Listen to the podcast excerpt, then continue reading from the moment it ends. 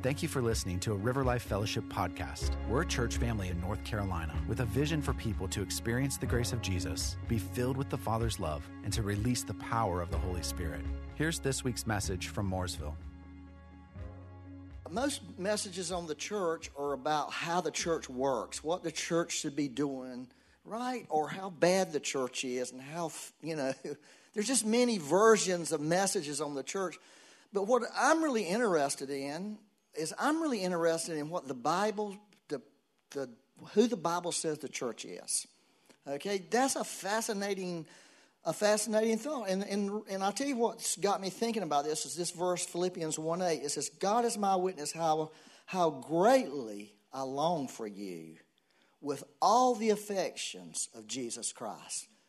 How greatly I long. Those are powerful, emotionally charged words that Paul is saying to a church. Okay? He's communicating something to these people. It's not just individuals. And, and lots of times we would think about, oh, that was his friends. But there was this love in him, but it was a love from the Lord. It was like God, through Paul, was declaring how he longed for this people, for this church, for this community of people. Isn't that powerful? And so many times, you know, our view of church, and I promise you this, our view of church does not always line up with the Bible's view of the church. Okay? And so we will never, listen, we will never, as, as a people and as a church, really begin to understand what the church is supposed to do until we really have a better understanding of the identity of the church. Do y'all follow that? Y'all are kind of quiet listen to me. You here, you know, all of us as individuals, we tend to think, what am I supposed to do with my life? What is God's will? Uh, and that's a great question, a great thought. But really, the, the answer to answer that question more better or adequately is we have to really know who we are first. Who has God said I am? How has God created me as a human being? And who has He said I am? And then out of that, you can begin to discover what you're supposed to do. Does that make sense? I promise you that's how the Bible works. That's how, how God has ordained His kingdom to work in people's life. It's, it's not it's not because I spent years trying to find out what I was supposed to do, ignoring who I really was because I didn't know who I was. But once I began to understand who I was through revelation of knowing who God was in a greater way, I began to know what I was supposed to do in my life. And so it works the same with the church. We want the church to be a certain way, and we have an expectation on the church, and we have a view of the church but we haven't really understood. I don't think we have. I haven't, okay? I haven't really understood who God says the church is, other than, you know, there's a few things I could quote from the Bible, okay? But this is amazing. Um, yes, sir. Lord, thank you. I want to get rid of all the negative perceptions of the church that I have. Because I have a lot of negative perception when I hear some bad thing about the church or, you know, I mean, obviously the church has lots of issues. There, there's just no doubt about that. I'm not saying we don't have issues. I'm not saying that those, even the things that people point their finger at the church, people in the world, and people within the church, I'm not saying they're wrong on any day. They're more than likely right. Okay? But I, would, I want to adopt a different view of the church. I want to adopt a biblical view. Because I believe as I begin to see the church biblically, I can begin to see what the church should be actually doing and fulfilling the church's destiny, which I will tell you what our destiny is the kingdom, the, the gospel of the kingdom of God. That's the church's destiny. And let me just say this, y'all that is the ultimate answer for the world. Without, the, because Jesus says, once that message is preached all over the world, then the end will come the gospel of the kingdom. And, you know, it's really the only weapon that we really ultimately have to defeat what's happening in the world right now. It really is. Because what is happening, the darkness is, that's happening in the world, it's not purely political. Those are surface things. There's a deeper darkness at work in the world, a much deeper darkness, a much higher level darkness I just, let me just say this. I love that we were singing that song that the king is alive. That's an important word because the whole issue is to destroy the king. And that issue continues. The devil still has a plan to take the king out, believe it or not. If you study the Bible, you'll see that that, that plan is ongoing. Although the devil knows in the end he's going to be defeated, but he's going to do his best to drag everything off along with. He's going to try to drag the Lord into the mud and get, convince people that he can defeat the Lord. There's a final battle that'll happen. So, listen. So, God really wants to tell us who we are, individually and as a church. That He wants to have that say in our life, not the world, not the broken churches out there that we would point our fingers at, not the celebrity Christian culture, not the seeker sensitive culture, not any of that stuff. We want to find out what God has to say and begin to agree with Him and begin to proclaim that. And when we begin to do that, we can begin to shift things. But if we go along and continue to agree with the negative and, and be mouthpieces for the negative, we're just being a mouthpiece for the devil. We're being a mouthpiece for the world. Mm-hmm. Yes, sir. So, um, you know, Paul, Paul himself, let, us get this. Paul experienced the same disappointments, the same hurts, the same discouragements that every believer has in the church. Just, just a, a, a surface reading of his letters to, to most of the churches, you get that Paul was deeply concerned and in some, some cases hurt by what was happening in the church. Felt betrayed. He was actually betrayed by church people. Demas has forsaken me. Demas, having loved this world, has forsaken me. Demas, a man who traveled with Paul. So he understood this, yet, listen to this. Listen to this. He calls the church in his letters, all his letters, at least 12 times beloved. At least 12 times. He frequently addresses believers as brothers and sisters. As brothers, and he identified with them as family, and he often called them saints. Okay? And every church, every letter that Paul wrote to a church, there was one consistent thing that he did. He was always thankful for them. A sincere, genuine thankfulness for that church. Even, even the Galatians, who were ate up with religion and legalism, even the Corinthians who were, who were immature and into sexual immorality and into all kinds of weird stuff, abusive with the gifts because they were so immature, he was very thankful for them. And he, he talked about being burdened. And I'm talking about in a, in a, a right way for the churches, a, a, burden because he loved them and cared for them. Um, Philippians 4 1. This is it. Therefore, my beloved, and long for brethren, my joy and crown. So stand fast in the Lord, beloved. So, right there are five ways that Paul looked at the church. Beloved, two times. He wanted to make sure they knew that they were very loved. And he not only he said they were they were brethren, they were longed for, they were his crown, and that's not like a royal crown he's talking about that. That's a crown, a victor crown. That was the crown that they gave people in the Olympics back in the day. When they won the Olympics, he was declaring, You're my crown. You're everything to me. That's what Paul was saying. You are the evidence of my life, of what God has done in my life. I'm crowned by you. That's, that's how he felt about them. And he, and he said, You're my joy. That's pretty powerful. That's like five things. Well, if you look in the New Testament, overall, there's about 100 very positive descriptions of the church like that in the New Testament as a whole. About approximately 100, where in the New Testament, with the different writers talking about the church, those kinds of beautiful things that was said about the church. That's pretty powerful, isn't it? Are y'all with me on this? I hope you are.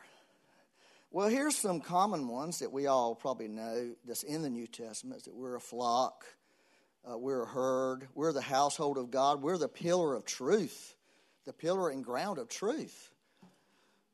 Mm. We're a holy temple. We're a holy nation. We're a royal priesthood. All of those are things that the New Testament says about the church. That's what they're saying about us.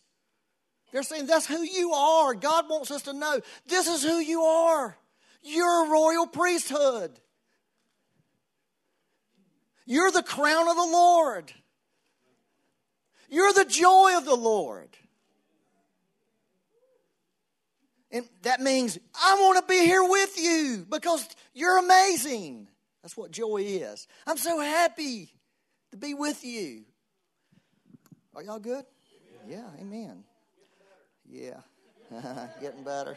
Yeah, thank you, Lord. Well, um, so let me just say there's like what I think, okay, this is what I think. I think there's like four core revelations of the church in, in the New Testament.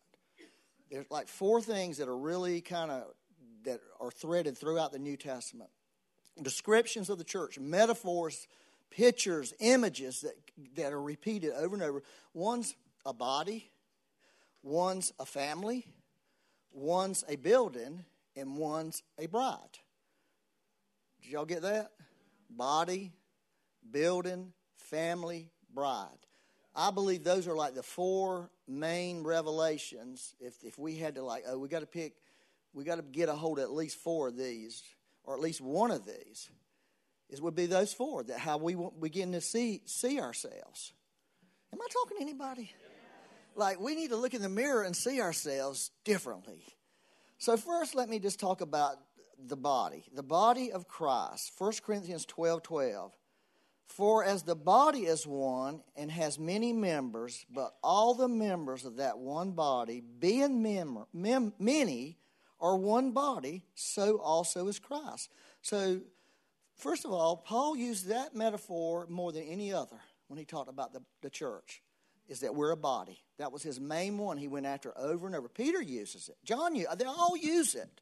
Okay? That we're a body and that every member is important. Just like in your, so he was saying, he was trying he was trying to get us to see you have a human body and you consider all your body parts important right in other words uh, we had a friend named eddie morrow many, many of y'all remember eddie but eddie lost his big toe Okay? Big toe could not stand without support. Could hardly, he, would, he needed help walking. He needed like a, a cane to walk because he lost a big toe. Isn't that crazy? Because he lost that one little body part, it affected his whole life. You know? And so that's how what Paul was trying to get to us that although your big toe is not seen. Nobody's uh, kissing big toes that have a right mind, okay? People paint their big toes, right? Well, women do, hopefully just women, okay? Men, I don't think are supposed to be painting their toes. That's just my opinion. I'm not painting my toes, and I don't want none of my boys painting their toes, and I don't want my grandkids painting their toes. You know, because if any of them do, I'm coming after them about it. Just to settle that. But women that looks good on them, I'm happy about that. But most of the times, we're not thinking about our big toe. Most of the time, it's hidden away in our shoe, but it's vital. And so, what Paul was trying to tell us just because you may not be seen, you're vital. You're important. And see, we don't look at it like that, do we? We look at church as option. Oh, I'm going to go to church. But church is not an option as far as Paul's concerned. Paul's saying, no, church is vital and every part's vital. That's really what the Bible teaches y'all. And that is not how Americans look at it. That's what probably most people in the world don't. Yet God, when He looks at us, He looks at us as a body, and He looks at every person as an important body. He looks at every congregation as being part of a bigger body. So, in other words, God is saying the church down the road is not needed. You need them as much as they need you. Just as much as your body needs a hand, you need them. And on a personal level. Are y'all following this? So this that's a very key important revelation, and I think it's one of the least. It's we don't carry that revelation, do we? Let's be honest here. That's not a real revelation for us because if it was, church would be different. We want church to be like the book of Acts, but we haven't really got that revelation, which was a key to being a miraculous church, being the church that we all dreamed of, the New Testament church. Now, that's really the truth. We, we want a, a, a Listen, we want the church to be a certain way and look a certain way, but we're not willing to be what the Bible says to be for it to happen. I'm just telling you. Well, okay. Let's look at this next one the next two. I put those together. A family and a dwelling place of God in the Spirit. Don't you love that? Uh, oh, this, these scriptures here have been really good for me lately. I've been thinking about them a whole lot. God is waking something up, y'all, about these, these scriptures right here. At least in my life, there, there's just a thing happening that's powerful. Now, therefore, you are no longer strangers and foreigners, but fellow citizens with the saints and members of the household of God. That's the house of God. In other words, you, the question that everybody has on this earth when it comes to any, any group is do I belong? Am I a part? That's really, that's really a question that we all have. Do I belong in this family? Am I a part? Or am I on the outside looking in? Do you know what I'm talking about? Well, I spent a lot of my first years as a Christian in the church looking like, trying to see, wondering, do I really belong? I mean, I don't feel like I belong. I don't feel like I fit in. Well, I've told Becky this a hundred times. I spent most of my life everywhere I went. I don't fit in nowhere. That's the way I felt. Nowhere I went in my life did I feel like I, I didn't even feel like I fit in with my family. That is a terrible feeling. That's a spirit at work called the orphan spirit. That's why I felt that way. That wasn't a good feeling. That was a bad feeling. It was a terrible feeling, y'all. It's a terrible feeling for people to walk in a church, a believer, and have this feeling of being on the outside looking in. God doesn't want that. God wants people to know you belong. This, this is yours. This is my house. You belong in my house. You are a member of my house. And He wants to convince us of that. And I think in the last days, this is really going to become key um, for us to really know this. That God wants us to feel loved and belong. Having built on the foundation of the apostles and prophets, we won't go into that this morning, but that's a big deal right there. Jesus Christ Himself being the chief cornerstone. That's the ultimate big deal, right? You know, Christ is everything. Christ is the foundation of the church. But God wants a, listen to me, God wants a prophetic and apostolic culture in the church. That's what that's saying. I'll just go ahead and throw that out briefly to you. That's how the church is built. The church is built through an apostolic and prophetic culture built on Christ Himself. And, you know, we talk about more of that about later, but that's really important in whom the whole building being fitted together grows into a what, holy temple in the Lord, in whom you also are being built together for a, listen, a dwelling place of God in the Spirit. See, that's what God wants the church to be.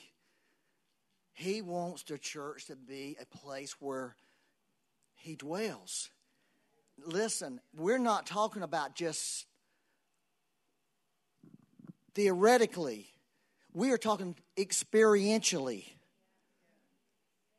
We're talking Acts 15. This is what James, the pastor, are y'all good? I, I, here's what I feel I feel resistance. And this is why I feel resistance because you're going to be challenged about this.